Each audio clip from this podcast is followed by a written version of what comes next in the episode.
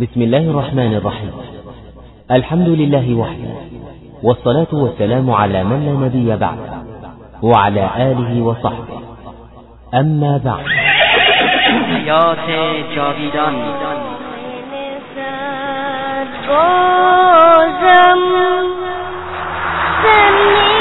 جهاد في سبيل الله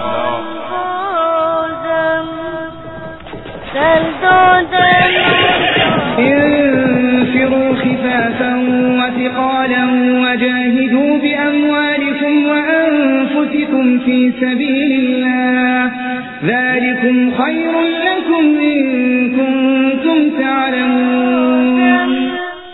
سر دي دیگا مجان بازم در دادن مجان جهاد دعوت به زندگی نه مرگ ولا تحسبن الذين قتلوا في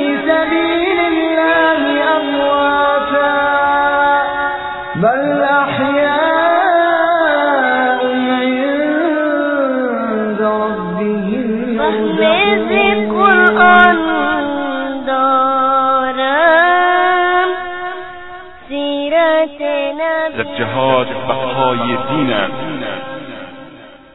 وقاتلوهم حتى لا تكون فتنة ويكون الدين كله لله سردادن جان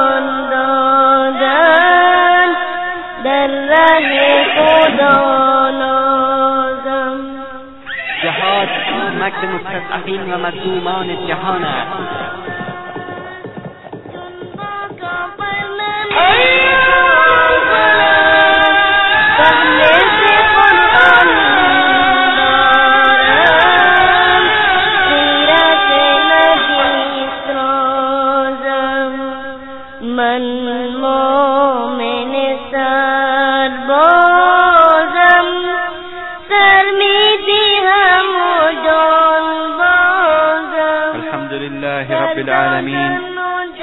والسلام على سيد الأنبياء والمرسلين نبينا محمد وعلى آله وأصحابه و من دعا بدعوته إلى الى یوم الدین برادران و خواهران مسلمان بسیاری از مفاهیم اسلامی و حقیقت احکام بر مردم پوشیده است و هرگاه معانی واقعی و اصیل آن برایشان آشکار شود تعجب می کنند که چگونه از این معانی غافل بودند یکی از این احکام که با وجود کثرت روایات و آیات قرآنی بازم حقیقت آن برای اکثر مردم پوشیده مانده جهاد فی سبیل الله می باشد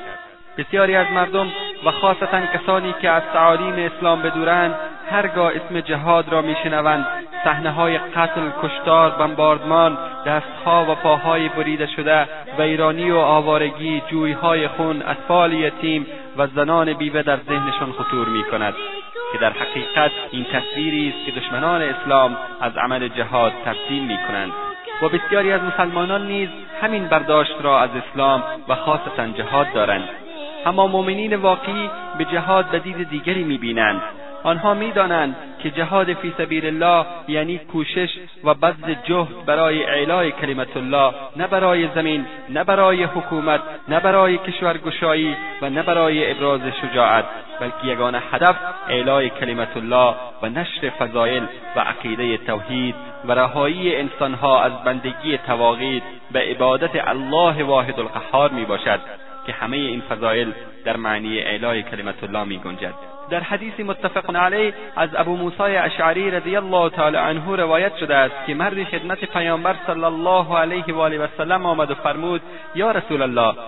مردی برای غنیمت می جنگد و مردی برای آوازه و شهرت می جنگد و مردی برای آن می جنگد که منزلتش از نظر جنگی دیده شود و در روایت آمده که برای ابراز شجاعت می جنگد و برای خودخواهی و غیرت و برای دفاع از قوم و قبیله می جنگد و در روایت آمده که از روی غضب می جنگد پس کدام یک در رای الله جل جلاله است رسول اکرم صلی الله علیه و آله و سلم فرمودند آن که بجنگد تا کلمت الله یعنی کلمه توحید برتر شود پس آن در راه الله سبحانه و تعالی است در حالی که جهاد مسلحانه اعلاترین مرتبه جهاد می باشد با این وجود جهاد تنها در عمل مسلحانه خلاصه نمی شود بلکه جهاد معنی شاملتر و کاملتر و وسیعتری دارد جهاد مبالغه در استعمال طاقت قوت و قدرت کوشش به قول یا فعل در راه الله جل جلاله می باشد جهاد فی سبیل الله انواع و وسایل متعددی دارد که از آن جمله میتوان جهاد به مال جهاد به نفس و جهاد به لسان را نام برد رسول الله صلی الله علیه و آله سلم در حدیث شریفی که نسائی روایت کرده میفرمایند جاهد المشرکین باموالکم و ایدیکم و السنتکم با مال و دست و زبانتان با کفار مشرک جهاد کنید و دلایل فراوانی در تنوع کیفیت و وسایل جهاد فی سبیل الله روایت شده است و خداوند تبارک و تعالی جهاد را فرضی دائمی تا روز قیامت برای مسلمانان قرار داده است تا جایی که نسبت به بقیه عبادات بیشتر در کتاب و سنت بر آن تأکید شده و در جاهای متعددی ذکر گردیده است جهاد بر همه مسلمانان مکلف فرض است و هیچ کس از آن مستثنا نمیگردد زیرا جهاد انواع متعددی دارد و هر کس تواند به حد استطاعت خود نوعی از آن را انجام دهد خداوند متعال میفرماید لیس علی الضعفاء ولا علی المرضى ولا علی الذین لا یجدون ولا علی الذین لا یجدون ما ينفقون حرج اذا نصحوا لله اذا نصحوا لله ورسوله ما على المحسنين من سبيل والله غفور رحيم بر ناتوانان هیچ گناهی نیست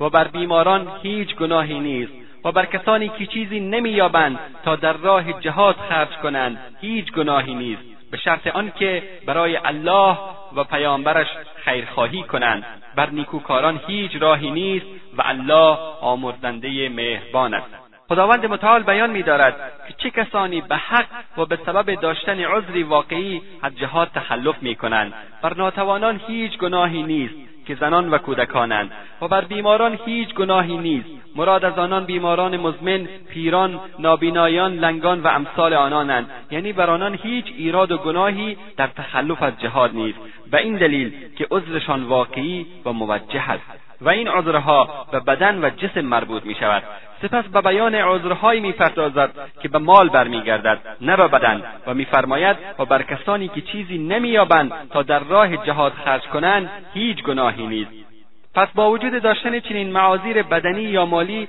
جهاد از آنها ساقط بوده و برایشان فرض نیست به شرط آنکه برای الله و پیامبرش خیرخواهی کنند نصیحت و خیرخواهی برای الله سبحانه و تعالی عبارت است از ایمان آوردن به وی حمل به شریعت وی و ترک اموری که با شریعتش مخالف است و شکی نیست که خیرخواهی به بندگان خدا محبت مجاهدان راه وی خیراندیشی برایشان در امر جهاد و یاری نکردن دشمنانشان به شکلی از اشکال در قدم اول شامل معنی خیرخواهی برای الله سبحانه و تعالی و رسولش گردد اما نصیحت و خیرخواهی برای پیامبر صلی الله علیه و آله و سلم عبارت است از تصدیق نبوت ایشان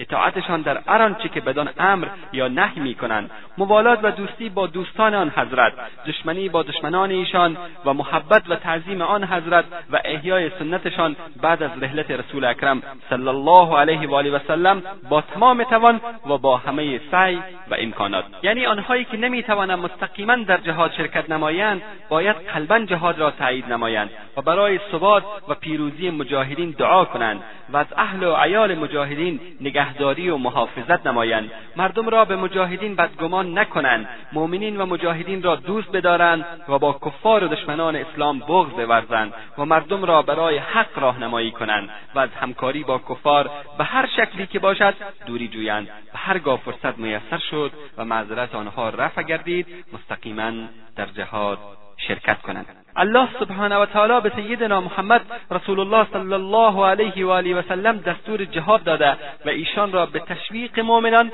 به جهاد امر می کند آنجا که میفرماید فقاتل فی سبیل الله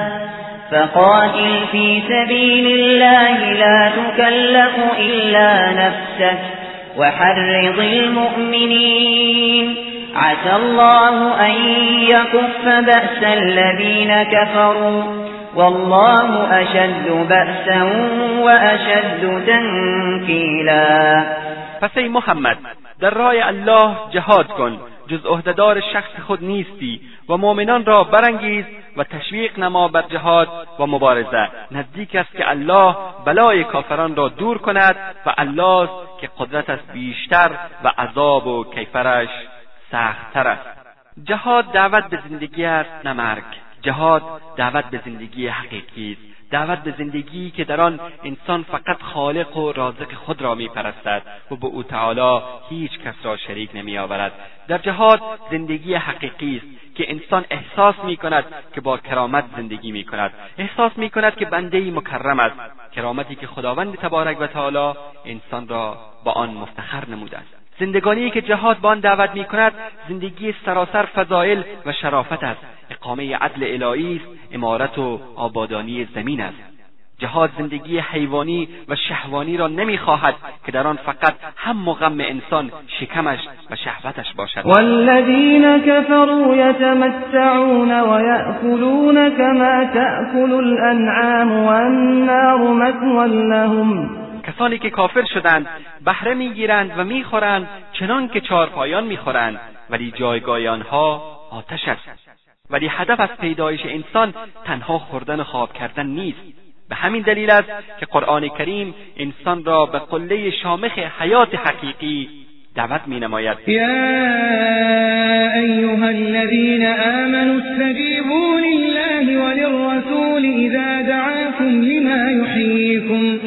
و ندای الله و پیامبر که شما را به پیامی حیات بخش فرا میخواند لبیک اجابت بگویید یعنی به سوی اطاعت الله و اطاعت از پیامبر و اجرای اوامر وی بشتابید زیرا بیتردید کمال حقیقی و زندگی سعادتمندانه و با عزت شما در گرو این اطاعت و عمل به این اوامر است از آنجا که پیامبر شما را به سوی اموری فرا میخواند که حیات حقیقیتان در آن است چون علم شریعت زیرا علم حیات است و جهل مرگ و امانند پذیرش عوامر و نوایی قرآن زیرا حیات ابدی و نعمت سرمدی در گرو امتصال فرمانهای قرآن است و امانند جهاد زیرا جهاد سبب بقای حیات بشر است و سیاق آیت چنین برمیآید که لبی گفتن به ندای الله و پیامبرش در اینجا بیشتر ناظر بر اجابت فرمان جهاد است چنانکه محمد ابن اسحاق از عروت ابن زبیر رضی الله تعالی عنه چنین روایت کرده است بله این حکم الله تبارک و تعالی است که میفرماید به ندای دعوت الله و رسولش صلی الله علیه و آله و سلم لبیک گویید که در آن زندگی حقیقی است زیرا جهاد سبب بقای حیات شماست چرا که اگر دشمن مورد هجوم قرار نگیرد خود بر شما هجوم برده و نابودتان کند در جهاد مرگم هست مسلمانان کشته میشوند لیکن این کشته شدن در حقیقت شروع زندگی حقیقی است زندگی حقیقی در جوار رب العالمین ولا تحسبن الذين قتلوا في سبيل الله امواتا بل احياء ربهم و هرگز کسانی را که کشته شدند در راه الله یعنی برای اعلای کلمت الله و دین وی مرده مپندار یعنی گمان نکن که آنها مردهاند بلکه آنها زنده اند به زندگی حقیقی و آن شهدا نزد پروردگارشان روزی داده شوند چنانکه در حدیث شریف پیامبر صلی الله علیه و آله و سلم فرمودند که ارواح شهدا در جوف پرندگانی سبز در بهشت قرار دارند و در بهشت میخورند و میخرامند و روزی داده میشوند آری شهدا زنده هستند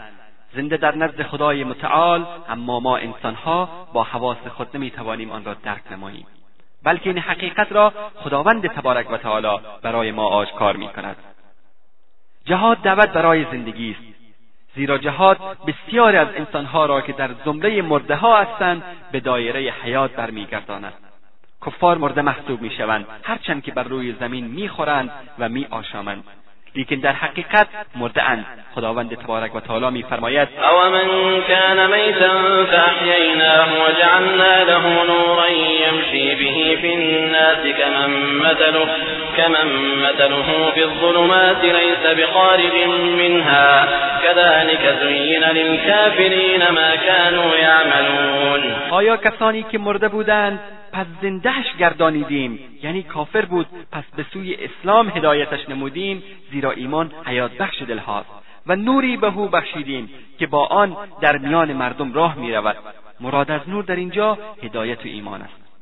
آیا امانند کسی است که وصفش این است که گرفتار تاریکی های کفر و گمراهی است و از آن بیرون آمدنی نیست بدین سان برای کافران کار و کردارشان آراسته شده است آری به جهاد است که خداوند تبارک و تعالی امتها را به اسلام هدایت می کند و زنده گرداند جهاد دعوت برای زندگی است هم برای مجاهدین کسانی که جهاد می کند و هم برای مجاهدین کسانی که با آنها جهاد می شود جهاد برای مجاهد زندگی است اگر که پیروز شود یا به شهادت برسد زیرا زندگی در دنیا برای مجاهد پس از نصر و پیروزی زیباتر و دلپذیرتر از زندگی قبل از جهاد و پیروزی می باشد اما اگر به شهادت رسید آن نیز حیات جاودانی در نزد پروردگار متعال است در جهاد زندگی است زندگی برای جامعه بشری زیرا گمراهی و کفر و شرک سبب نابودی و هلاکت جامعه بشری است و جهاد سبب هدایت و رستگاری می شود جهاد هر گونه که باشد یعنی جهاد طلب باشد یا جهاد دفع در آن بشارت زندگی است جهاد طلب که هدف آن نجات کفار از کفر است آنها را از گمراهی و زلالت به حق و حقیقت به اذن الله سبحانه و تعالی هدایت می کند که در حقیقت حیات و زندگی است برای آنها و جهاد دفع مسلمانان را از شر کفار نجات میدهد زیرا تسلط کفار بر کشورهای اسلامی یا سبب قتل و کشتار مسلمانان و یا سبب فساد و گمراهی و برگشتن از دین و مرتد شدن مسلمانان میگردد که در هر دو حالت مرگ است و این جهاد است که مسلمانان را از مرگ نجات میدهد ولا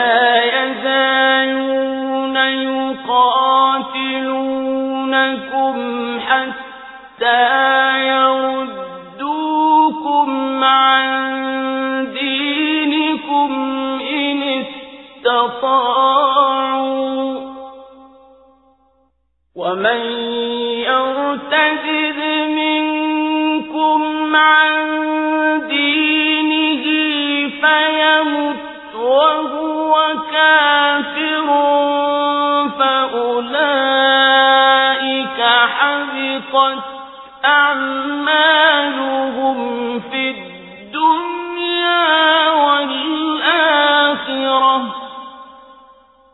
فأولئك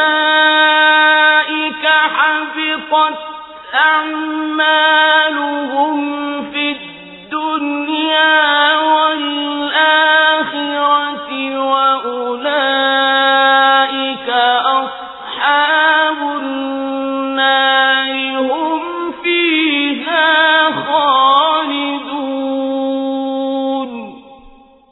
اینان همچنان با شما جنگ میکنند و دشمنی وزند تا اگر بتوانند که شما را از دینتان برگردانند به سوی کفر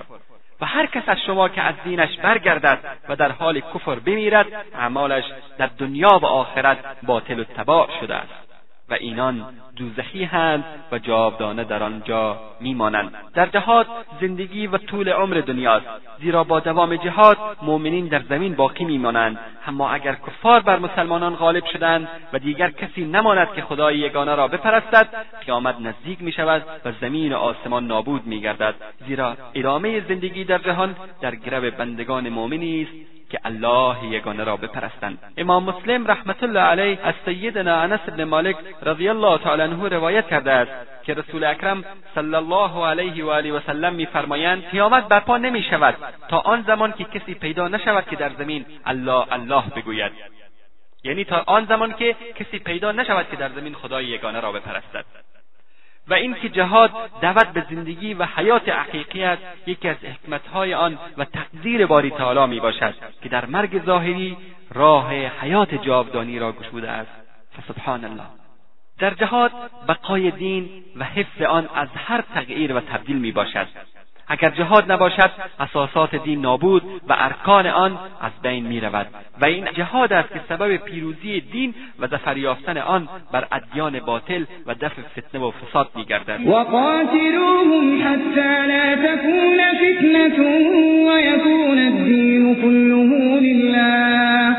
و با آنان یعنی با کفار بجنگید تا فتنهی بر جای نماند و دین همه برای الله باشد یعنی تا مسلمانی یافت نشود که در دین خیش مورد آزار قرار گیرد جهاد کمک به مظلومین و مستضعفین است جهاد همزمان با اینکه فریضه دینی می باشد یک عمل اصیل اخلاقی نیز است جهاد حمایت کمک و نجات مستضعفین و مظلومین از زیر سلطه و ظلم ظالمان و مستکبران و مستبدان می باشد ولو آنکه آن مظلومان از زمره کفارم باشند زیرا هدف حقیقی از جهاد نجات و هدایت بشریت می باشد و آن ظالمان و زورگویان مانعی در راه دعوت و هدایت بشریتند که باید برچیده شوند و آنگاه مسلمانان آنها را دعوت به اسلام می کنند آری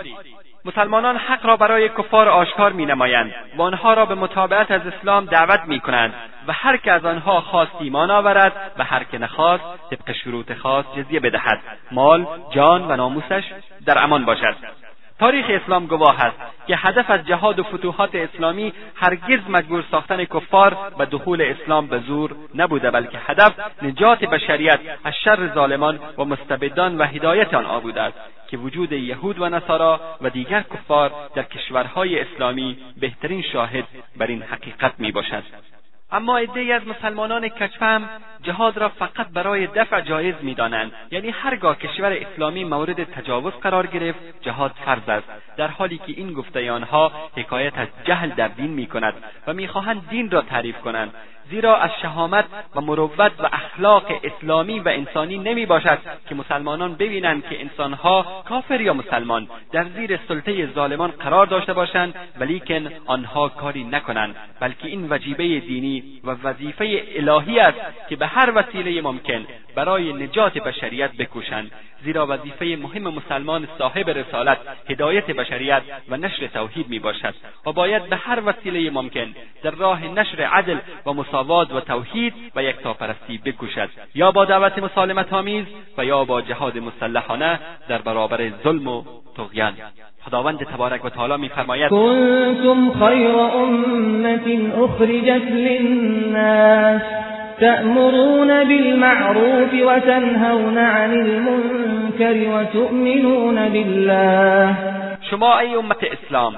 بهترین امتی هستید که برای مردم بیرون آورده شده است یعنی پدید آورده شده است به معروف امر می کنید و از منکر نهی می نمایید و به الله عزوجل ایمان دارید یعنی بهترین امت هستید تا آنگاه که به این اوصاف متصف و به این شیوه از عقیده و عمل رهرو باشید چون ایمان به الله امر به معروف و نهی از منکر را کنار گذاشتید این بهترین بودن از شما سلب شده و امرا با آن عزت و اعتبار و غلبه شما هم از بین میرود پس باید دانست که خیر امت اسلام در دعوت و جهاد است زیرا امر به معروف و نهی از منکر مختص جوامع اسلامی نبوده بلکه همه بشر را در بر میگیرد زیرا اساس دعوت و جهاد در امر به توحید در بخش ایمان و عقیده و عدل و مساوات و دادگستری در بخش زندگی و نهی از شرک و کفر و ظلم و استبداد میباشد جای تعجب است که عدهای گمراه اگر که کفار مثل امریکا به بهانه نشر دموکراسی و عدل و حقوق انسان به شئون داخلی مسلمانان مداخله می کنند و یا با حملات نظامی شهرها را خراب و دست به کشتار مردم بیدفاع میزنند این عمل را نشر دموکراسی و آزادی طبق موازین بین المللی قلمداد می کنند. و اگر مسلمانان برای دفاع از مظلومان و مقهوران عالم بپاخیزند و قیام نمایند و واجب اخلاقی و انسانی و اسلامی خود را انجام دهند و برای نشر عدالت و مساوات و حقوق انسان آن طوری که الله سبحانه و تعالی امر نموده قیام کنند تروریست بنیادگرا و عقبگرا محسوب میگردند در حالی که اگر مجموع کشتهها و های همه معارک و غزوات اسلامی را محاسبه کنیم به اندازه هولناک بودن جنایت و کشتار خرابی هیروشیما و ناکازاکی در ژاپن نمیگردد که در یک روز به وسیله دو بمب اتمی امریکای جنایتکار انجام شده و امروز هم مشاهده میکنیم که امریکای جنایتکار و همکاران صلیبیاش با طی کردن هزاران کیلومتر از هوا و زمین از بر و بهر به بهانه حقوق بشر و دموکراسی به سرزمینهای اسلامی هجوم میآورند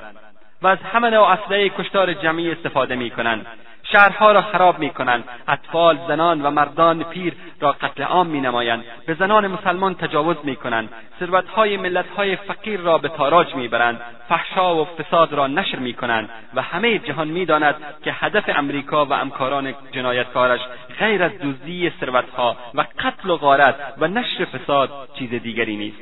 و حقوق بشر و دموکراسی بهانه بیش نمی باشد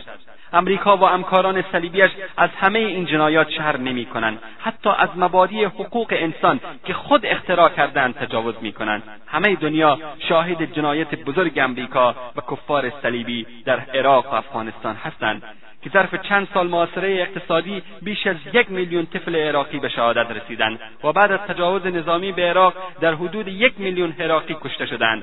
و در افغانستان قتل عام مردم بیدفاع شهرها و قریهها تجاوزات جنسی و توهین به مقدسات اسلام کار روزانه متجاوزین آمریکایی و همکاران صلیبیاش در پیمان کفری ناتو می باشد اما کسی هم به ابرو نمی آورد و هر که در مقابله این همه ظلم و ترور و وحشت و بربریت قد علم کرد تروریست است هر کس برای رهایی ملت مظلوم خود جهاد کرد تروریست است و هر کس که خواستار برپایی شریعت محمدی شد بنیادگراست این است منطق امریکا و کسانی که به تبل آنها میرقصند و با تأسف باید گفت که عدهای مسلمان نما حتی از بردن نام جهاد میترسند و شرم میکنند در حالی که جهاد فریضه الهی برای نجات واقعی بشریت و مسلمانها میباشد آری آن مسلمانانی که شهر و دیار خود را و اهل و اولاد خود را ترک می کنند و به میدان جهاد می روند هدفشان رضای الله جل جلاله و رهایی ها از زیر یوغ ظلم استبداد و اشغال و هدایت گمراهان و کفار می باشد هدف آنها برچیدن بساط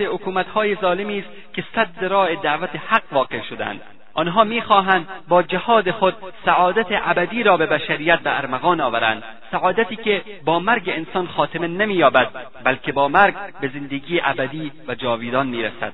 آری مجاهد جان خیش را فدا میکند تا زندگی سعادتمند در دنیا و آخرت را به ما هدیه کند خون پاکش ریخته میشود تا ما را از ذلت و خاری برهاند و اینکه با شهادتش به حیات جاودانی میرسد خود حکایتی دیگر است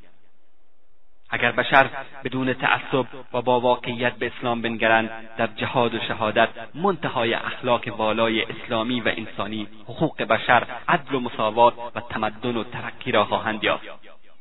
زیرا مسلمان واقعی تنها برای خود زندگی نمی کند بلکه جان خود را فدا می کند تا دیگران سعادتمند باشند و در آیت دیگر خداوند تبارک و تعالی مسلمانان را امر با آماده نمودن قوت و تدارکات کافی برای مقابله با ظالمان و مستبدان می کند و اعدو لهم استطعتم من قوت و من رباط الخیل ترهبون به عدو الله و عدوكم و آخرین من دونهم لا تعلمونهم الله يعلمهم وما تنفقوا من شيء في سبيل الله يوفى إليكم وأنتم لا تظلمون و ای مسلمانان هرچه در توان دارید برای آنان از قوه مهیا سازید و از اسبان آماده در برابر دشمن مهیا سازید تا با این تدارکات و آمادگیها دشمن الله و دشمن خیش را بترسانید و نیز بترسانید قوم دیگری را جز آنان که شما آنها را نمیشناسید و الله آنها را میشناسد که منظور منافقان هستند و آنچه در راه الله انفاق کنید یعنی در جهاد و شما مورد ستم قرار نمیگیرید قوت هر چیزی است که بتوان با آن در جنگ نیرومند شد و توان رزمی را بالا برد از آن جمله تجهیز نفرات تأمین صلاح و مهمات ساختن دژها و سنگرهای مستحکم آموزش فنون جنگ و سایر تدبیرات جنگی که باید توان و تلاش مسلمانان صرف آن شود ابن کثیر رحمت الله علیه میفرماید معنای قوه وسیع است و شایان ذکر است که رسول الله صلی الله علیه و آله و و سلم در حدیث شریف قوه را به رمی یعنی تیراندازی تفسیر کردند آنجا که فرمودند الا ان القوة الرمی آگاه باشید که قوت تیراندازی است لذا آماده ساختن وسایل تیراندازی و فیر مرمی با همه انواع آن از توبهای مختلف گرفته تا بمب اتم و غیره در مفهوم رمی شامل است بدین گونه خداوند متعال آیه کریمه را با دستور آماده سازی نیروها آغاز و با امر به انفاق به پایان برد زیرا بسیج و آماده سازی نیرو و مجاهدین بدون انفاق مال میسر نیست بنابر اقوال علما اگر جهاد جهاد طلب یعنی مبارزه برای هدایت کفار باشد در آن صورت باید عمل منظم صورت گرفته و تحت امر امیر و زیر بیرق و پرچم حق صورت گیرد اما اگر جهاد دفع باشد که در حالت اشغال بلاد اسلامی و اخراج کفار متجاوز صورت میگیرد هیچ شرطی بر مجاهد نیست و هر که با هر وسیله ممکن به دفاع میپردازد حتی که زن بدون اجازه شوهر و فرزند بدون اجازه پدر و مادر به جهاد میرود زیرا در صورت اشغال کشور اسلامی جهاد بر ساکنان آن فرض عین میباشد و تخلف از جهاد گناهی است نابخشودنی و بزرگترین خیانت در قبال اسلام و مسلمین دور ساختن مسلمانان از ساحات جهاد حق علیه باطل میباشد زیرا جهاد عزت اسلام و مسلمین و دوری از آن اسباب ذلت و خاری است خداوند تبارک و تعالی در قرآن کریم فضایل و احکام و شروط جهاد فی سبیل الله را در آیات متعددی بیان میفرماید و مسلمانان را به آن تشویق می کند کتب علیکم القتال وهو لكم لكم وعسى ان تكرهوا شيئا وهو خير وعسى أن تكرهوا شيئا وهو خير لكم وعسى أن تحبوا شيئا وهو شر لكم والله يعلم وأنتم تعلمون بر شما جهاد فرض شده است مراد از جهاد در اینجا جهاد مسلحانه با کفار است و آن برای شما ناخوشایند است و چه بسا چیزی را ناخوش داشته باشید در حالی که آن به سود شما باشد و چه بسا چیزی را خوش داشته باشید چون استراحت و ترک جهاد در حالی که آن به زیان شما باشد و الله میداند و شما نمیدانید یعنی الله میداند که صلاح و رستگاری شما در چیست و شما نمیدانید همانند جهاد که چه بسا در پیروز و فاتح شده هم به غنیمت میرسید و هم به اجر و پاداش الهی و کسانی هم که کشته میشوند به فیض شهادت نائل میگردند و اگر جهاد را ترک نمودید در آن صورت دشمن بر شما چیره شده و مغلوبتان میکند و در درون خانه و عمق سرزمینتان قصد جان و مال و ناموستان را کرده و شما را با ها و مصایبی روبرو میسازد که بسیار سختتر از جهادی است که شما آن را نمیپسندید و این افزون بر منافع کوتاه مدت و بلند مدت دیگری است که آنها را با ترک جهاد از دست میدهید وقاتلوا المشركين كافة كما كما يقاتلونكم و واعلموا أن الله مع المتقین و همگی شما با همدستی و تعاون همدیگر با مشرکان بجنگید چنان که آنان همگی با شما میجنگند و بدانید که الله با پرهیزگاران است لذا آنان را نصرت میدهد و پایدارشان میگرداند و هر کس الله با او باشد حتما پیروز است و سرانجام کار از آن اوست بر سان خداوند متعال مؤمنان را به تقوا برمیانگیزد و در صورت داشتن تقوا پیروزی را برایشان تضمین میکند قاتلوهم یعذبهم الله بأیدیکم ویخزهم وینصركم علیهم ویشف صدور قوم مؤمنین با آنان بجنگید الله آنان را به دست شما عذاب می کند و رسوایشان می سازد و شما را بر آنان پیروز می گرداند و سینه های گروهی از مؤمنان را شفا می بخشد لذا بر جهاد شما با کافران فواید و آثار مثبت بسیاری مترتب است از جمله عذاب نمودن کفار به دست مؤمنان با کشتن و اسیر کردن آنان رسوا ساختن آنان که این رسوا ساختن یا با اسارت آنها به دست مؤمنین است یا با ذلت و پستی که بر آنان فرود میآید پیروز ساختن و مسلط کردن مؤمنان بر آنان شفا بخشیدن و خنک گردانیدن دلها و سینه های قوم مؤمنی که خود شاهد و حاضر عرصه جهاد نبودند به این صورت جهاد سبب سربلندی و عزت اسلام و مسلمانان و تخلف از جهاد سبب بربادی و ذلت میگردد و الله تبارک و تعالی در بیان اینکه در انگام ضرورت و آنگاه که جهاد فرض عین است هیچ کس به هیچ دلیلی حق تخلف از جهاد را ندارد میفرماید و تعالوا وجاهدوا بأموالكم وأنفسكم في سبيل الله ذلكم خير لكم إن كنتم تعلمون بیرون آیید به جهاد سبکبار و گرانبار و با مالها و جانهای خود در راه الله جهاد کنید این امر یعنی نفیر عام و امر به جهاد برای شما خیر است اگر بدانید این فرو خفافا و ثقالا یعنی شاد و بانشاد یا افسرده و بینشاد فقیر و غنی پیر و جوان پیاده و سواره مجرد و متعهل و خلاصه همگی شما به جهاد بیرون آیید جهاد در راه الله فرض کفایه است و اگر جز بسیج تمام مسلمانان در منطقه یا مناطقی از زمین نیروی دیگری نمیتوانست جلو دشمن را سد کند و دشمن به آن منطقه یا مناطق غالب شده بود و یا شهر یا کشور اسلامی را اشغال نموده بود جهاد بر عموم مسلمانان آن منطقه و در صورت عدم کفایت قدم به قدم بر مناطق امجوار آن فرض عین است و اگر دشمن بر کشور اسلامی نزدیک گشته اما به آن وارد نشده بود نیز جهاد بر همگی فرض عین است ابن کثیر رحمت الله علیه نقل میکند که روزی ابوطلحه رضی الله تعالی عنه سوره براعت را میخواند و چون به این آیت رسید گفت از این آیت چنین در میابم که پروردگار متعال همه ما عام از پیر و جوان را به جهاد فرا خوانده است پس ای فرزندانم مرا مجهز کنید که عازم جهاد شوم فرزندانش گفتند پدر جان خداوند بر تو رحم کند آخر تو امرای رسول خدا صلی الله علیه و آله و سلم جهاد کردی تا رحلت کرد بعد از آن امرای ابوبکر جهاد کردی تا رحلت کرد سپس امرای عمر جهاد کردی تا به شهادت رسید پدر جان این همه مجاهدات تو را بس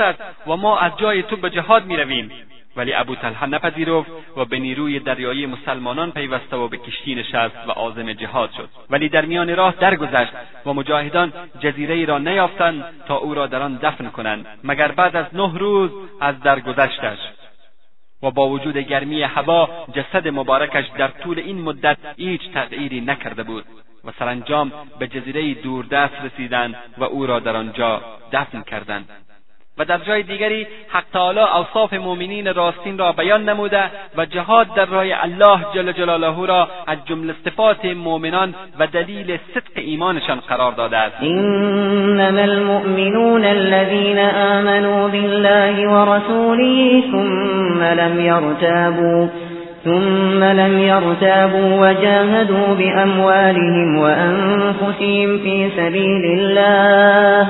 اولئک هم الصادقون در حقیقت مؤمنان کسانی که به الله و پیامبرش گرویدند یعنی با قلب و زبان خود ایمان صحیح و بیشاعبه و خالصانه آوردند سپس شک و شبههای نیاوردند و با مالها و جانهایشان در راه الله جهاد کردند اینان راست کردارند یعنی کسانی که بعد از ایمان عملا با مال و جان در راه الله جل جلاله جهاد نموده در ادعای موصوف بودن به وصف ایمان و داخل بودن در شمار اهل آن صادقند نه غیر آنان از کسانی که در ظاهر امر اسلام آوردند ولی در واقع قلبشان به ایمان مطمئن نگردیده است و در این آیه مبارک الله تبارک و تعالی مؤمنان را به معامله با خود فرا میخواند و حقا که معامله سودمندی است ان الله اشترى من المؤمنین انفسهم واموالهم بان لهم الجنه یقاتلون فی سبیل الله فیقتلون ویقتلون وعدا علیه حقا في التوراة والانجیل الإنجيل والقرآن ومن أوفى بعهده من الله فاستبشروا ببيعكم الذي بايعتم به وذلك هو الفوز العظيم أمان الله از مسلمانان جانها و مالهایشان را به اینکه بهشت برایشان باشد خریده است همان کسانی که در راه الله میجنگند و میکشند و کشته میشوند این به عنوان وعده حقی در تورات و انجیل و قرآن بر عهده اوست و چه کسی از الله به عهد خیش وفادارتر است پس به این معامله که با او کرده شادمان باشید و این همان کامیابی بزرگ است خداوند متعال در اینجا فضیلت جهاد را بیان می کند همانا الله از مسلمانان جانها و مالهایشان را به اینکه بهشت برایشان باشد خریده است یعنی گروه مجاهد جانهایشان را به خدای متعال در قبال بهشت فروختند زیرا جانها و مالهایشان را به جهاد بخشیدند و خداوند متعال هم در مقابل بهشت را به ایشان بخشیده است همان کسانی که در راه الله می جنگند و می کشند و کشته می یعنی در میدانهای جهاد و قصد کشتن کفار پیش می تازند و در این را حتی خود نیستن به کشته شدن می دهند پس اگر چنین کردند بیگمان سزاوار بهشت گردیدند و اگر بعد از تعرض و اقدام علیه کفار و قرار دادن خود در معرض کشته شدن کشته هم نشدند بازم مستحق جنتند این به عنوان وعده حقی در تورات و انجیل و قرآن بر عهده الله جل جلاله است خدای سبحان خبر میدهد که استحقاق بهشت برای مجاهدان وعده راستین و ثابتی از سوی او در کتابهای تورات و انجیل است همچنان که این وعده در قرآن نیز آمده است و چه کسی از الله به عهد خیش وفادارتر است مسلما هیچ کس زیرا اصالا صادق الوعدی است که وعده خیش را هرگز خلاف نمی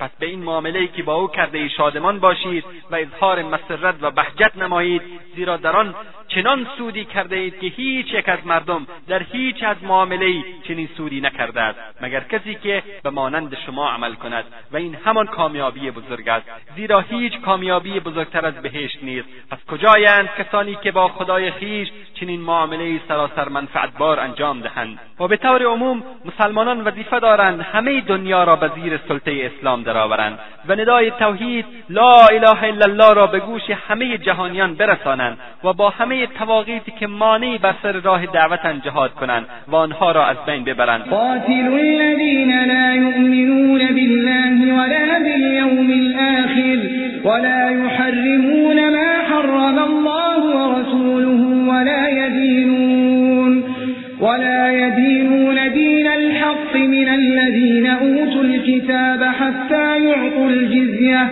حتى يعطوا الجزية عن يد وهم صاغرون با کسانی از اهل کتاب جهاد کنید که به الله ایمان نمیآورند یعنی الله سبحانه و تعالی را به حق معرفتش نمیشناسند و به روز آخرت نیز ایمان نمیآورند و آنچه را الله و پیامبرش در کتاب و سنت حرام گردانیده است حرام نمیدارند و به دین حق گردن نمینهند که دین اسلام است آری با آنان بجنگید تا آنکه با کمال خالی به دست خود جزیه دهند مجاهدان رای حق مقام والایی در نزد خداوند متعال دارند دارند و ذکر فضیلت و درجات بالای مجاهدین در قرآن کریم در آیات متعدد بیان شده است لا یستوی القاعدون من المؤمنین غیر اولی الضرر والمجاهدون فی سبیل الله باموالهم وانفسهم فضل الله المجاهدين بأموالهم وأنفسهم على القاعدين درجة وكلا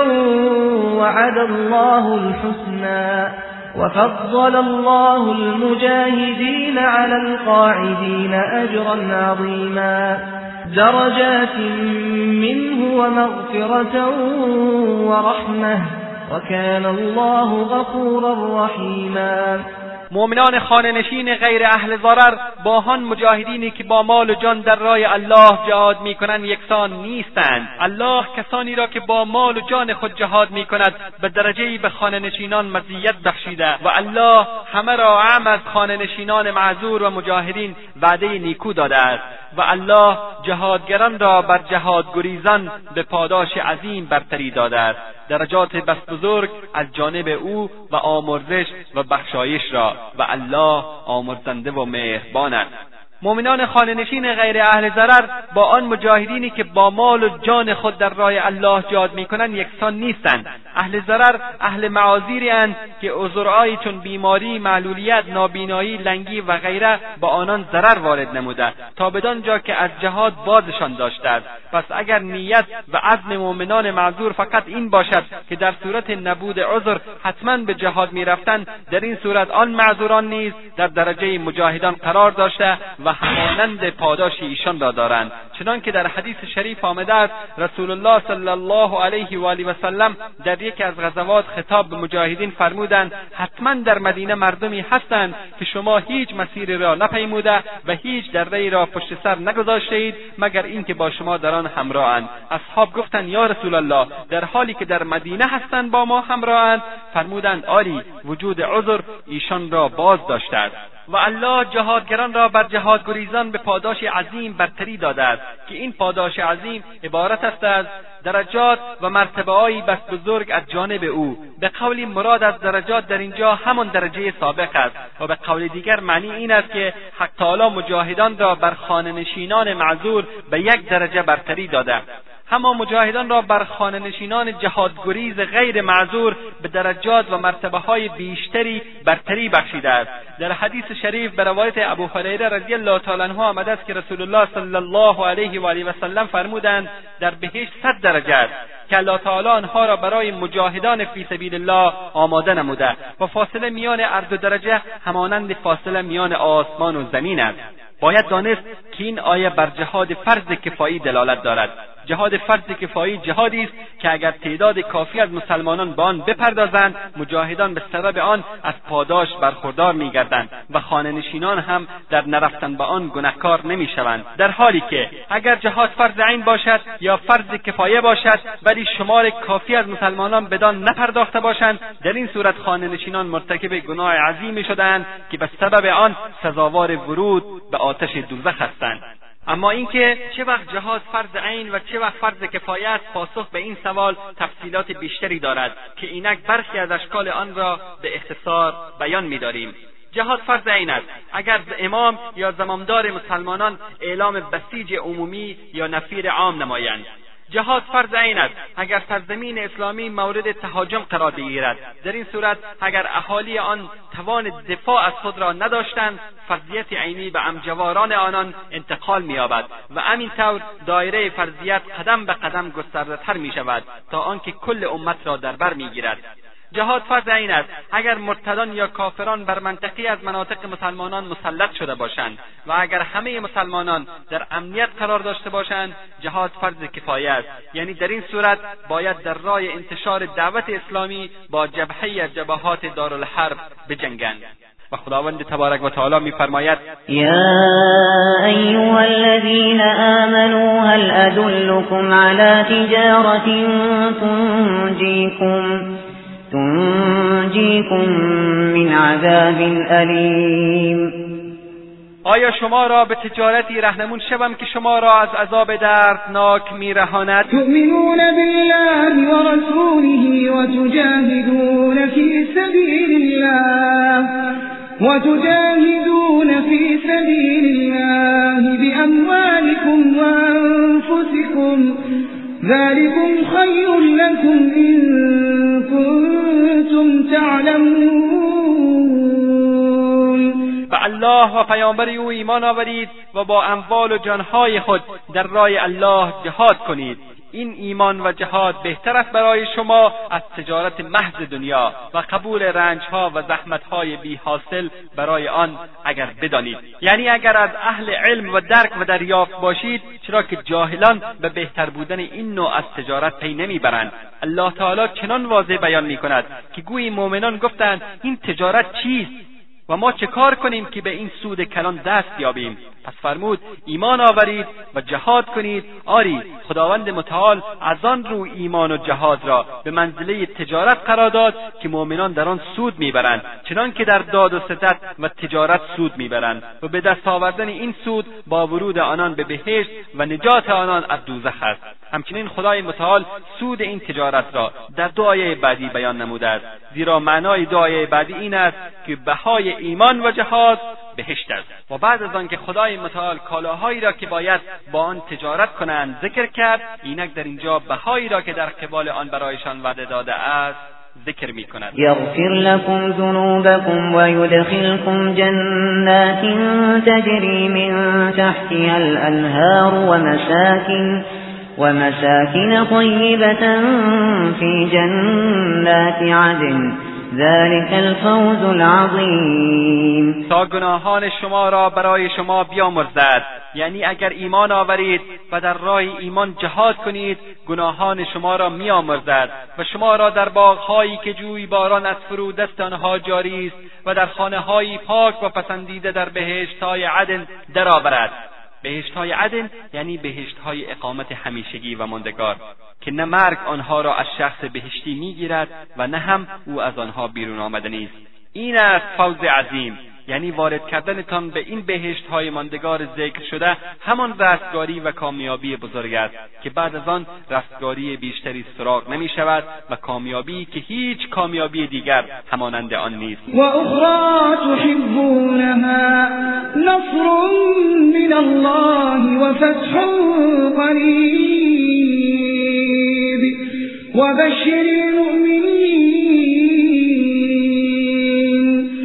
و نعمت دیگر که آن را دوست میدارید نصرتی از جانب الله و فتحی است نزدیک و مؤمنان را مژده بده یعنی بجز آنچه که ذکر شد برای شما نعمت دیگر عنایت میکند که شما را به اعجاب و خوشحالی وادارد این نعمت یاری و نصرتی از جانب خداوند متعال برای شما با پیروزی بر کفار و فتح است که به زودی آن را به شما ارزانی میدارد و مؤمنان را مژده بده یعنی ای رسول خدا مؤمنان را به فتح و پیروزی در دنیا و بهشت در آخرت مژده بده و هدف از مشروعیت جهاد اعلای کلمت الله و برداشتن بساط ظلم و ستم است خداوند تبارک و تعالی در آیت دیگر میفرماید اذن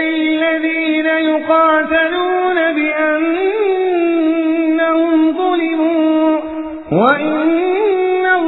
الله على نصرهم لقدير الذين أخرجوا من ديارهم بغير حق إلا أن يقولوا إلا أن يقولوا ربنا الله ولولا دفع الله الناس بعضهم ببعض لهدمت لهدمت صوامع وبيع وصلوات ومساجد ومساجد يذكر فيها اسم الله كثيرا ولينصرن الله من ينصره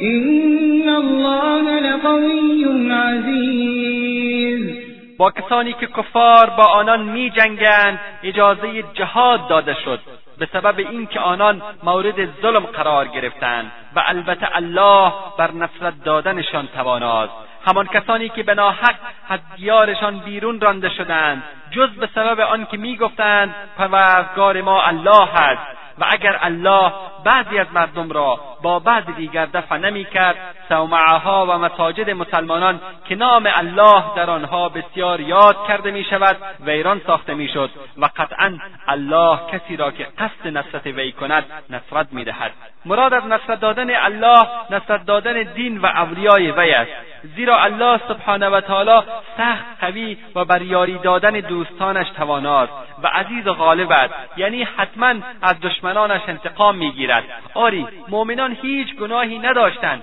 ولی فقط به خاطر این سخنشان که میگفتند پروردگار ما الله از خانه و کاشانهشان بیرون رانده شدند در حالی که این سخن سخن حقی است پس بیرون راندنشان به سبب این سخن عملی ناحق و ناروا و ستمی آشکار بوده است لذا ای مؤمنان برای پرپا داشتن دین الله و اقامه ذکر وی و نابودی ظالمان بجنگید که الله با شماست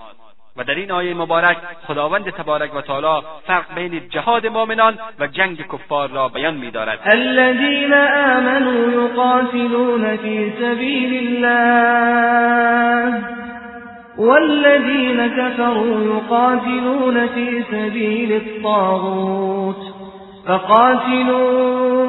أولياء الشيطان این کید الشیطان ضعیفا مؤمنان در راه الله می و کافران در راه تاغوت می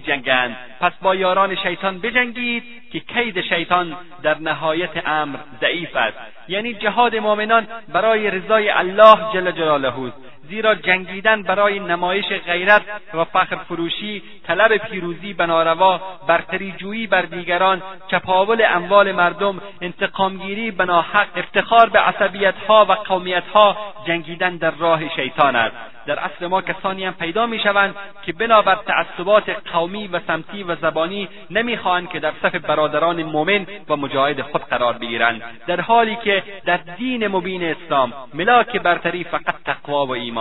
هر که به دنبال تعصبات قومی و سمتی و زبانی باشد از یاران شیطان است چه زشت است برای یک مسلمان که اخوت اسلامی را فراموش کند و خود را در صف شیطان قرار دهد و بعضی دیگر تصور کنند که اسلام فقط نماز و روزه و زکات و حج است اما اینکه جهاد و مبارزه نیز از اسلام باشد نخیر در پندار آنها چنین چیزی نیست در حالی که این تصور نادرستی است که تعالی بندگان مؤمن و با تقوایش را از آن برحذر میدارد و امر میکند که وقاتلوهم لا ويكون الدين كله لله فإن انتهوا فإن الله بما يعملون بصير و با آنان یعنی با کفار بجنگید تا فتنه ای بر جای نماند و دین همه برای الله باشد پس اگر باز ایستند از کفر قطعا به آنچه انجام میدهند بیناست یعنی جهاد کنید با کفار تا مسلمانی یافت نشود که در دین خیش مورد آزار قرار گیرد البته این آرمان زمانی برآورده خواهد شد که سلطه عالم همه از آن مسلمانان گردد و بساط حکومتهای کفر و ظلم برچیده شود آیه کریمه بیانگر این حقیقت است که هدف نهایی معنای جهاد مسلحانه در اسلام رسیدن به وضعیت جهانی است که در آن کلمت الله برتر و سلطه از آن مسلمانان باشد نه به این معنی که کسی گردن نهادن به دین اسلام مجبور ساخته شود بلکه به این معنی که چنان ای بر روی زمین باقی نماند که مانع از دخول انسانها به دین اسلام گردد و الله سبحانه و تعالی کسانی را که از امر جهاد سرپیچی کنند و آنگاه که جهاد بر ایشان فرض است آن را ترک کنند به سختی توبیخ نموده و آنها را به عذاب دردناکی تهدید نموده است یا ایها الذین آمنوا ما لكم ما لكم اذا قيل لكم انفروا في سبيل الله استاقلتم إلى الأرض أرضيتم بالحياة الدنيا من الآخرة فما متاع الحیات الدنيا في الاخره الا قليل ای کسانی که ایمان آوردید شما را چه شده است که چون به شما گفته می شود در راه الله بیرون آیید سنگین شده به سوی زمین میل می کنید تا در خانه و دیارتان باقی بمانید آیا به جای آخرت به زندگی دنیا یعنی به نعمتهای آن دل خوش کرده اید مگر نمیدانید که نعمتهای آخرت با جهاد در راه ما دست یافته نیست، نه با نشستن و بهرهور بودن از نعمتهای مادی متاع زندگانی دنیا در برابر آخرت یعنی در پهلوی آخرت و در برابر آن جز اندکی نیست که اصلا ارزش و اهمیتی ندارد و در آیت دیگر تاریکین جهاد را به عذاب الهی وعده میدهد الا تنفروا یعذبکم عذابا علیما ويستبدل قوما غيركم ولا تزره شیئا والله على كل شیء قدیر اگر بیرون نیایید به سوی جهاد شما را به عذابی دردناک گرفتار می کند و به جای شما قوم دیگری را می آورد که دین الله را یاری دهند و به او هیچ زیانی نمیرسانید با فرو گذاشتن فرمان وی در رفتن به میادین جهاد و الله بر همه چیز تواناست و از جمله توانایی های وی عذاب نمودنتان و عوض کردنتان با قوم دیگری است آیه کریمه در برگیرنده تهدید و هشدار بزرگی است برای گرانجانان و سنگین دلان از رفتن به جهاد و کسانی که با بهانه های خود را از صف جهاد به دور میکشند و در آیه دیگر الله سبحانه و تعالی بعضی از قواعد و اصول جهاد را بیان میکند و میفرماید اذا لقیتم فئه فاثبتوا واذكروا الله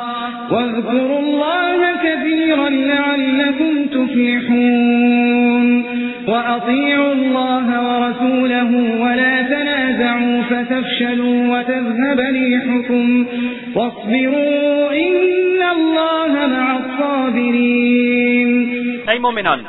چون با گروهی رو در رو شدید ثابت قدم باشید و الله را بسیار یاد کنید باشد که رستگار شوید و از الله و پیامبرش اطاعت کنید و با یکدیگر نزاع نکنید که در این صورت بزدل میشوید و شعن و شوکتتان بر باد رود و صبر کنید امانا الله با صابران است این آیات آموزنده آداب جهاد و شیوه شجاعت از سوی خداوند متعال برای بندگان مؤمنش در هنگام رویارویی با دشمنان است و در مجموع شامل پنج قاعده می شود که اولین آن ثبات و پایداری است چنانکه در حدیث شریف آمده است که رسول گرامی اسلام صلی الله علیه و آله و سلم فرمودند ای مردم آرزوی رویارویی با دشمن را نکنید و از خداوند متعال عافیت بخواهید ولی چون با دشمن روبرو شدید ثابت قدم و پایدار باشید و بدانید که بهشت در زیر سایه شمشیر هاست قاعده دوم از قواعد جهاد و عوامل پیروزی این است که الله را بسیار یاد کنید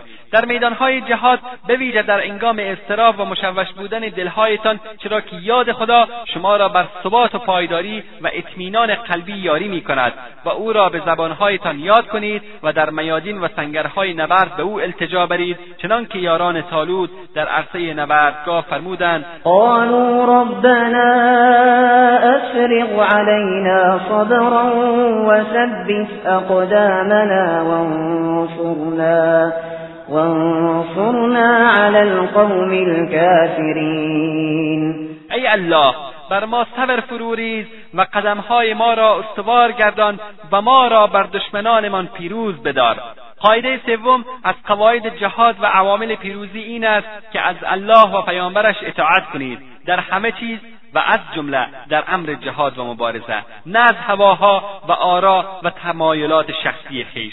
قاعده چهارم از قواعد جهاد و عوامل پیروزی این است که با یکدیگر نزاع نکنید که در این صورت بزدل میشوید تنازع عبارت است از اختلاف در رأی که این امر سبب جبن و سستی در جهاد می شود و در صورت اختلاف و تنازع شعن و شوکتتان برباد می رود مراد از ریف نیرومندی و پیروزی و به قول دولت و شوکت است که اقتالا در اینجا نافذ بودن امر دولت را به باد در وزش آن تشبیه کرده است و قاعده پنجم از قواعد جهاد و آداب آن این است که صبر کنید اما الله سبحانه و تعالی با و در قرآن کریم الله تبارک و تعالی در مواضع متعددی احکام رویارویی با کفار ظالم را بیان نموده به طور مثال آنجا که میفرماید فاذا لقیتم الذین كفروا فضرب الرقاب حتى اذا اثخنتموهم فشدوا الوثاق فاما منا بعد واما فداء فإما منا بعد وإما فداء حتى تضع الحرب أوزارا أبصارها ذلك ولو يشاء الله لانتصر منهم ولكن ليبلو بعضكم ببعض والذين قتلوا في سبيل الله فلن يضل اعمالهم پس چون با کافران مساف کردید و با آنها روبرو شدید گردنهایشان را بزنید به سبب حال و اعمالشان که به کشورهای اسلامی تجاوز کنند و قتل و غارت میکنند تا چون در آنان خونریزی بسیار کردید آنگاه استوار در بند کشید آنان را تا نگریزند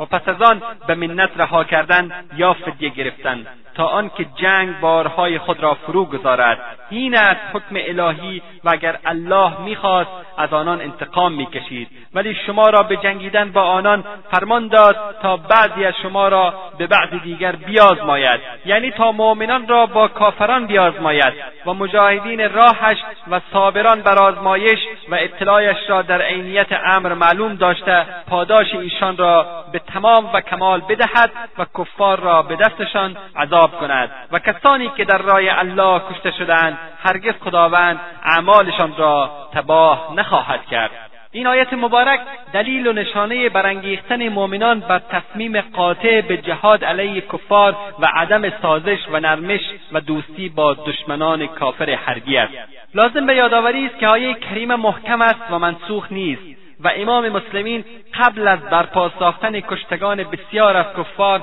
فقط ملزم به جهاد و کشتن است اما بعد از آن او مخیر است میان این که بکشد یا به اسارت گیرد و بعد از اسیر گرفتن نیز مخیر است میان این که به اسرا احسان کرده و بدون عوض آزادشان کند یا اینکه از آنان فدیه یا عوض بستاند اما کشتن یا برده ساختن اسیر نیز به اقتضای مسلحت جایز است الله سبحانه و تعالی در آیات دیگر جهاد را بر بسیاری از اعمال نیک برتری داده و حتی آن را افضلتر از آب دادن به حجاج و ساختن مسجد الحرام قرار داده است اجعلكم سقایت الحاج و عمارت المسجد الحرام كمن آمن بالله والیوم الآخر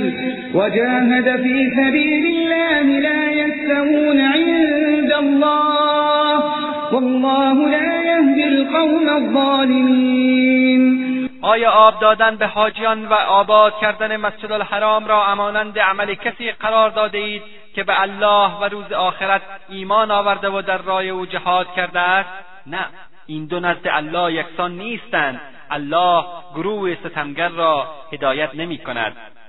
یعنی این گروه آب دهنده به حجاج و آباد کننده مسجد الحرام با آن گروه مؤمن به الله و روز آخرت و جهادگر در رای وی برابر نیستند پس چگونه ادعا می کنند که از نظر عمل و جایگاه بر مؤمنان بهتری و برتری دارند و آنان را ستمگر نامید چرا که آباد کردن مسجد الحرام هیچ سودی به حالشان ندارد سپس گروه برتر را معرفی نموده و میفرماید الذين آمنوا وهاجروا وجاهدوا في سبيل الله بأموالهم بأموالهم وأنفسهم أعظم درجة عند الله وأولئك هم الفائزون کسانی که ایمان آورده و هجرت کرده و در راه الله با اموال و جانهایشان جاد کردند یعنی کسانی که با پیامبر صلی الله علیه و آله و هجرت کردند و جهاد نمودند و همه مؤمنینی که جمع کنندگان میان ایمان و هجرت و جهاد با مال و جان هستند نزد الله مقامی والاتر دارند و به دریافت خیری که نزد خداوند متعال است نسبت به گروه مشرکی که به اعمال تبا شده خویش افتخار میکنند سزاوارترند و آن گروه یعنی مجاهدین مهاجر ایشان همان رستگارانند یبشرهم ربهم برحمت منه ورضوان وجنات لهم فیها نعیم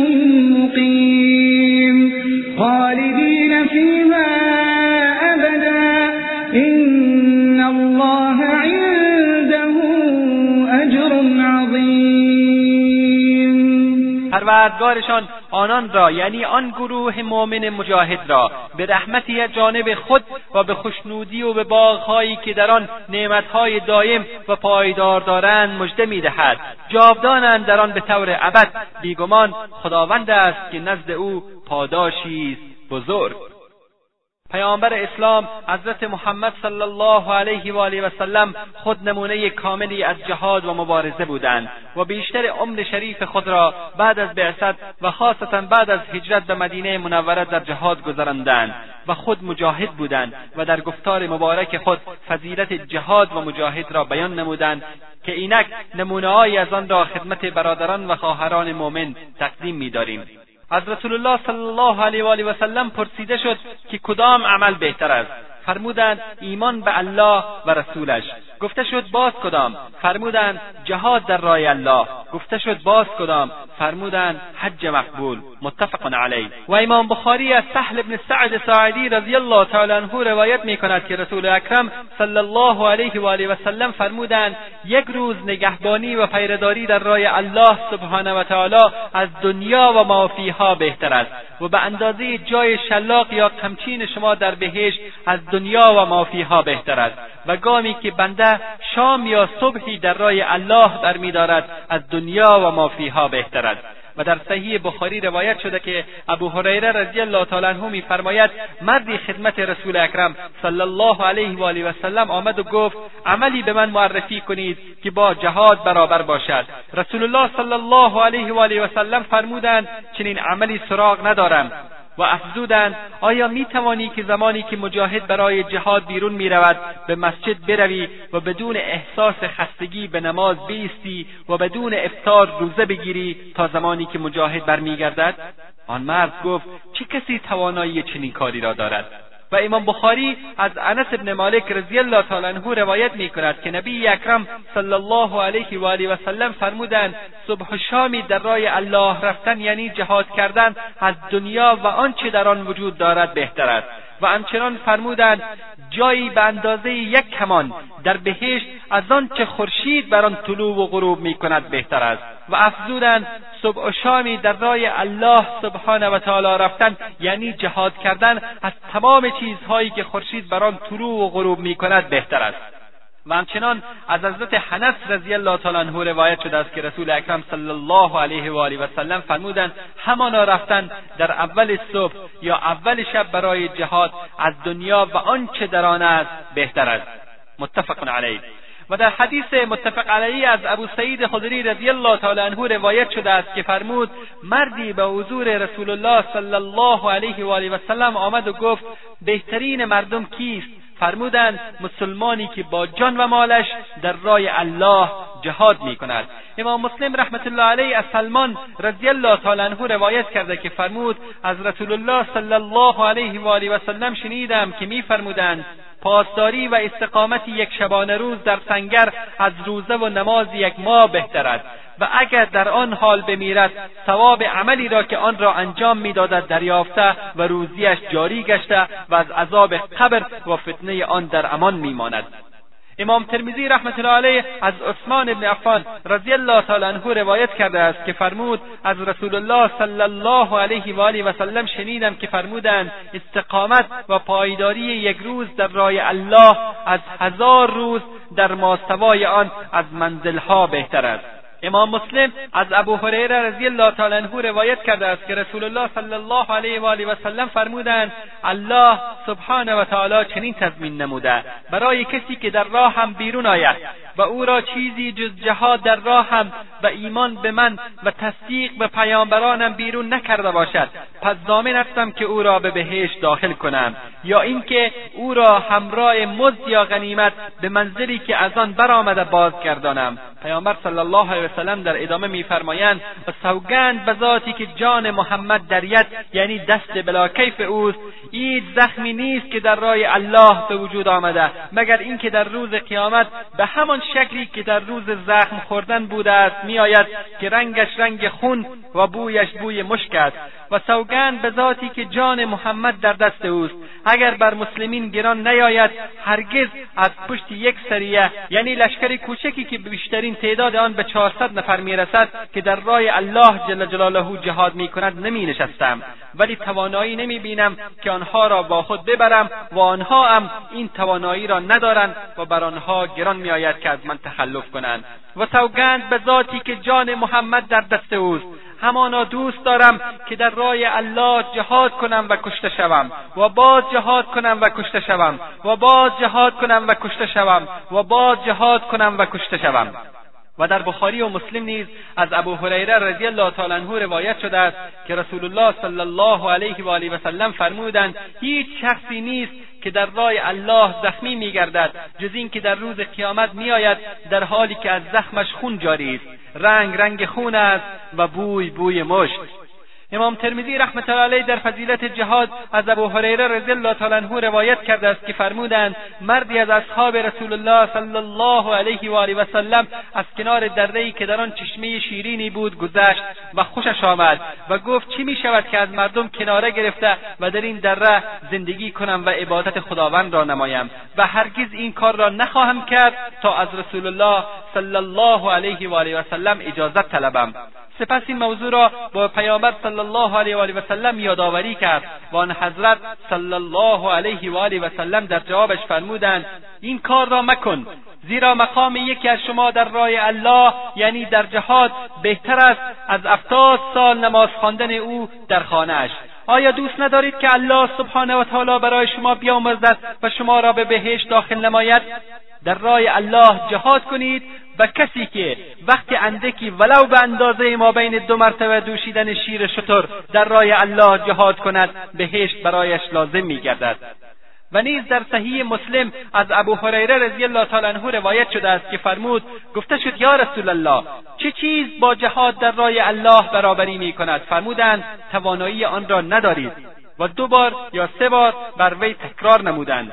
در هر بار میفرمودند توانایی آن را ندارید سپس فرمودند صفت مجاهد در رای الله مانند روزدار برپادارنده نمازی است که به آیات الله مطیع بوده و از انجام روزه و نماز غفلت نمی کند تا اینکه مجاهد در راه الله باز گردد و امام مسلم رحمت الله علیه از ابو هریره رضی الله تعالی عنه روایت کرده است که پیامبر صلی الله علیه و آله و سلم فرمودند از نمونه بهترین کس برای مردم مردی است که افسار اسب خود را در رای الله گرفته و هر وقت که صدای جهاد را بشنود خود را به پشت اسبش انداخته کشتن یا شهادت را در جاهایی که گمانش میرود میطلبد و همچنان امام بخاری از ابو حریره رضی الله تعالی عنه روایت کرده است که رسول الله صلی الله علیه و وسلم فرمودند که به تحقیق در بهشت صد درجه یا مرتبه است که الله سبحانه و تعالی آن را برای مجاهدین در رای الله آماده نموده که فاصله میان دو درجه مانند فاصله میان زمین و آسمان است امام بخاری از عبدالرحمن بن جبر رضی الله تعالی عنه روایت کرده که رسول الله صلی الله علیه و آله و سلم فرمودند قدم های بنده ای که در راه الله آلوده شده آن را آتش دوزخ لمس نمی کند یعنی هرگاه قدم های بنده ای در جهاد گردآلوده شود آتش دوزخ آن را لمس نخواهد کرد و امام ترمیزی از ابن عباس رضی الله تعالی عنهما روایت کرده است که رسول الله صلی الله علیه و آله و سلم شنیدم که فرمودند دو چشم است که آن را دوزخ لمس نمی کند چشمی که از ترس الله عزوجل بگرید و چشمی که در جهاد فی سبیل الله پاسداری و نگهبانی نماید و در صحیح مسلم از عقبه رضی الله تعالی عنه روایت است که رسول الله صلی الله علیه و آله و سلم فرمودند آن تیراندازی برایش تعلیم داده شد و آن را ترک کرد از ما نیست یا فرمودند به تحقیق اسیان و نافرمانی کرده است مسئله آموزش و فراگیری فن تیراندازی و سپس فراموش کردن آن مستوجب عصیان در برابر سیدنا محمد صلی الله علیه و آله و سلم است پس چطور است حال کسانی که جهاد را اصلا ترک مینمایند و در ابو داود نیز از عقبه رضی الله تعالی عنه روایت است که از رسول الله صلی الله علیه و آله و سلم شنیدم که میفرمودند همانا الله سبحانه و تعالی با یک تیر سه کس را به بهشت داخل می کند سازندش را که به نیت نزدیکی به حق تعالی و رسیدن به خیر آن را سازد و کسی که بدان تیر اندازد و آن که تیر را آماده نموده و برای انداخت به دیگری میدهد پس تیراندازی کنید و سوارکاری کنید و تیراندازی در نزدم محبوبتر از این است که سوارکاری کنی و آن تیراندازی را پس از آموختن از روی عدم احساس نیاز بدان نه به واسطه عذر ترک کند او در حقیقت نعمتی را ترک کرده است یا فرمودند بدان کفران ورزیده است امام مسلم رحمت الله علیه از ابو حریره رضی الله تعالی عنه روایت کرده است که رسول الله صلی الله علیه و آله و سلم فرمودند کسی که بمیرد و جهاد نکند و درباره جهاد با خود زمزمه ای نکرده باشد در دلش اندیشه جهاد خطور نکرده باشد بر شاخه از نفاق مرده است انسان وقتی این همه فضایل درباره جهاد را میشنود تعجب میکند که چرا جهاد این همه فضل و ثواب فراوان دارد چرا در دین مبین اسلام جهاد دارای جایگاه خاصی میباشد که هیچ عبادت دیگر به آن رسیده نمیتواند ابن دقیق رحمت الله علیه در کتاب فتح الباری این پرسشها را جواب میدهد آنجا که میفرماید قیاس چنین اقتضا میکند که جهاد بهترین عمل در دین باشد زیرا جهاد وسیله اعلان دین است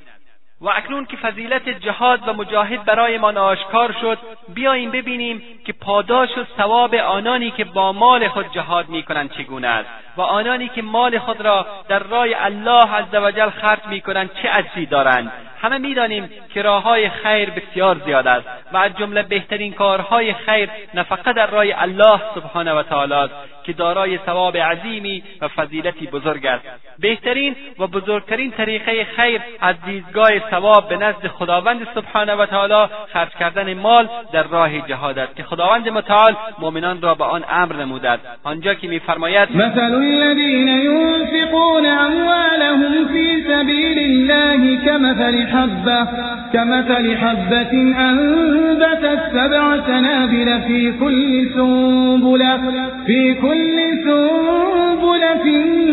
مئة حبة والله يضاعف لمن يشاء والله واسع عليم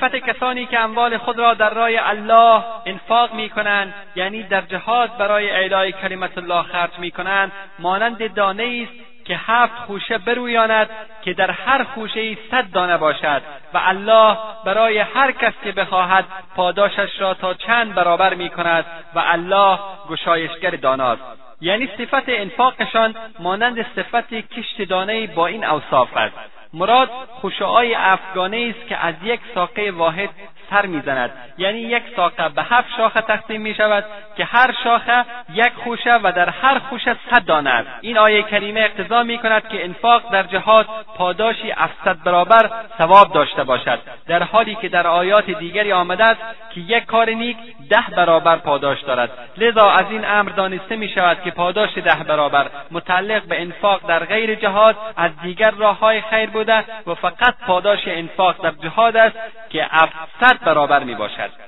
از ابن مسعود رضی الله تعالی عنه روایت است که فرمود شخصی به حضور پیامبر اکرم صلی الله علیه و آله و سلم حاضر شد و یک شتر مهاردار را به آن حضرت صلی الله علیه و آله و سلم تقدیم نمود و گفت این شتر در راه الله عزوجل باشد یا رسول الله رسول اکرم صلی الله علیه و آله و سلم فرمودند در روز قیامت به عوض یک شتر مهاردار ثواب 700 شتر مهاردار را نصیب خواهی شد و در نسائی و ترمیزی روایت شده که رسول اکرم صلی الله علیه و آله وسلم فرمودند کسی که در راه الله عزوجل مال خود را خرج می کند الله سبحانه و تعالی افسد چند آن برایش می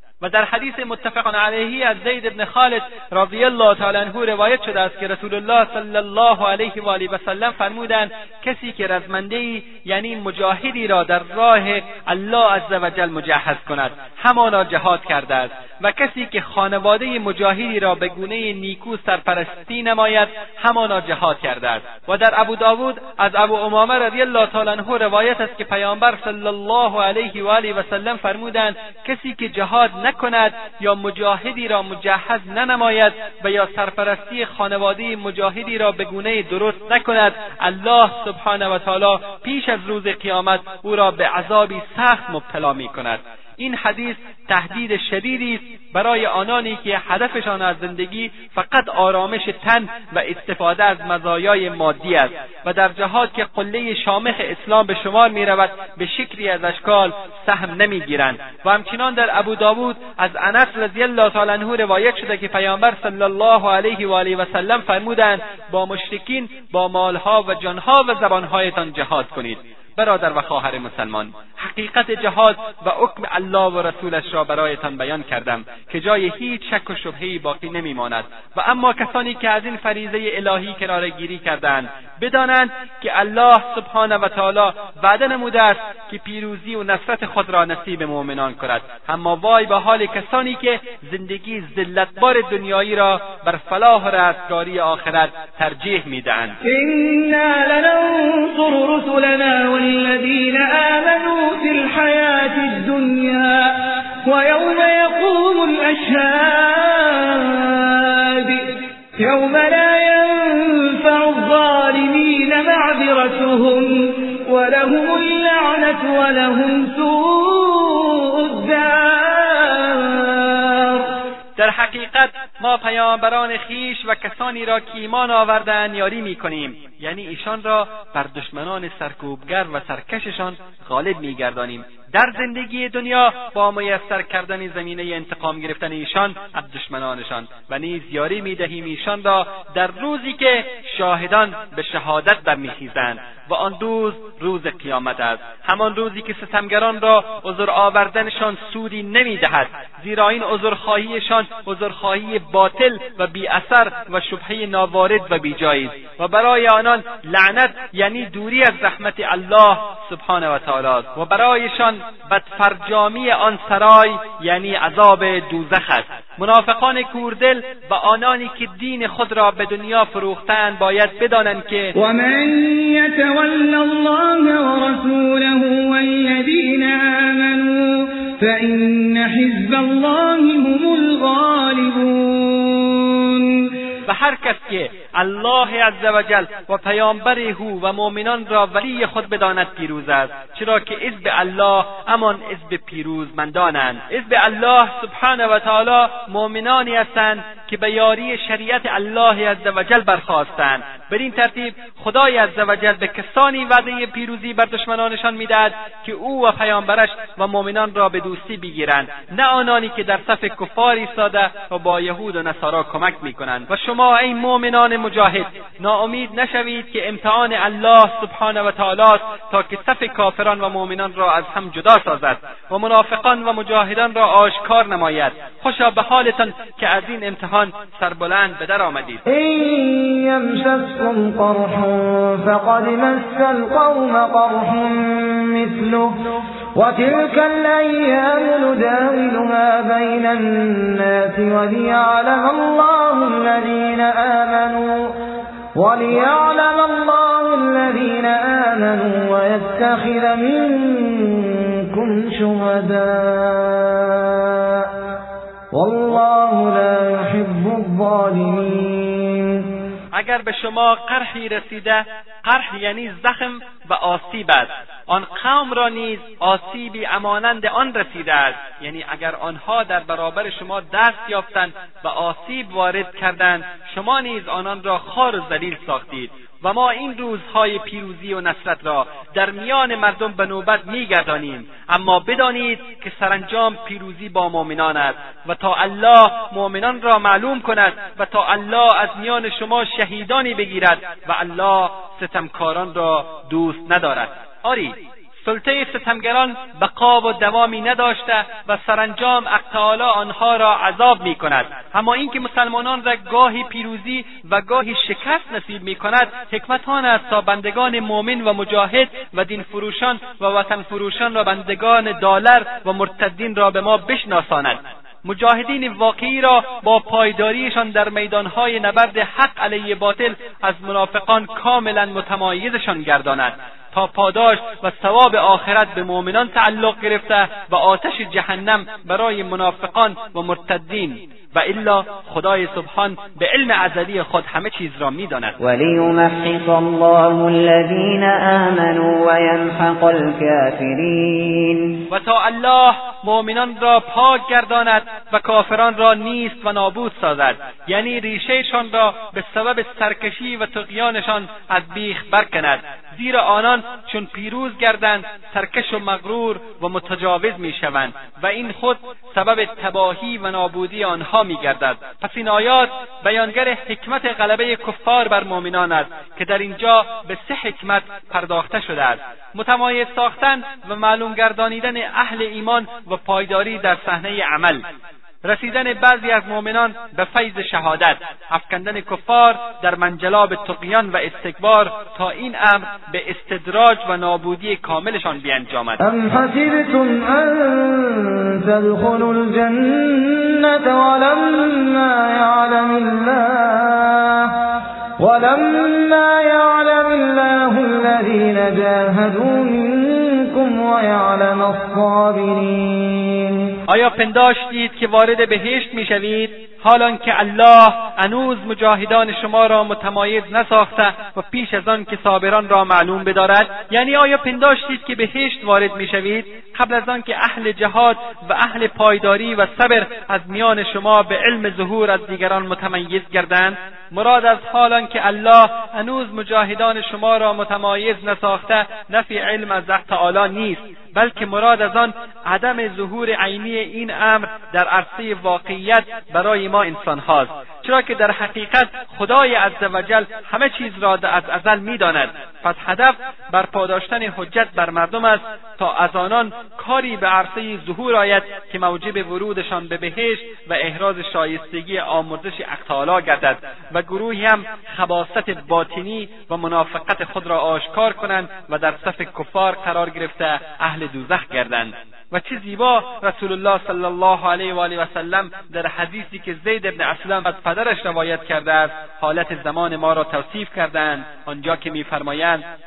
صف جهاد همیشه شیرین و شاداب است تا هنگامی که باران از آسمان ببارد یعنی تا هنگام قیامت و انسانها زمانی را شاهد خواهند بود که بعضی علما و سخنرانان بگویند که اینک زمان جهاد نیست و هر که در آن زمان زندگی میکرد بداند که آن زمان بهترین زمان جهاد است صحابه گفتند یا رسول الله آیا کسی چنین میگوید فرمودند بله آن که مورد لعنت الله و ملائکه و همه مردم قرار گرفته باشد و چه بسیارند منافقانی که امروز فریاد میزنند که زمان جهاد نیست با پدر و مادرم فدایت یا رسول الله که چه خوب آنها را برای ما توصیف نموده اید و ما لكم لا تقاتلون فی سبیل الله والمستضعفین من الرجال والنساء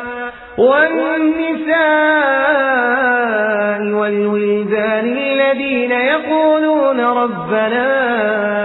أخرجنا الذين يقولون ربنا أخرجنا من هذه القرية الظالم أهلها واجعل لنا من لدنك وليا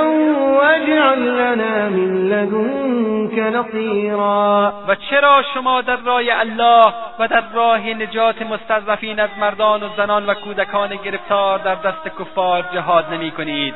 همانان که میگویند پروردگارا ما را از این شهری که مردمش ستم پیشند بیرون آر و برای ما از جانب خیش کارسازی مقرر کن و برای ما از جانب خیش یاوری تعیین فرما در پایان از بارگاه الله سبحانه و تعالی میخواهیم که به ما توفیق جهاد در راهش را نصیب نماید و مجاهدین رای حق را در همه جهان موفق و پیروز و کامیاب بگرداند وصلى الله على سيدنا وحبيبنا محمد السلام عليكم ورحمة الله وبركاته من مؤمن سربو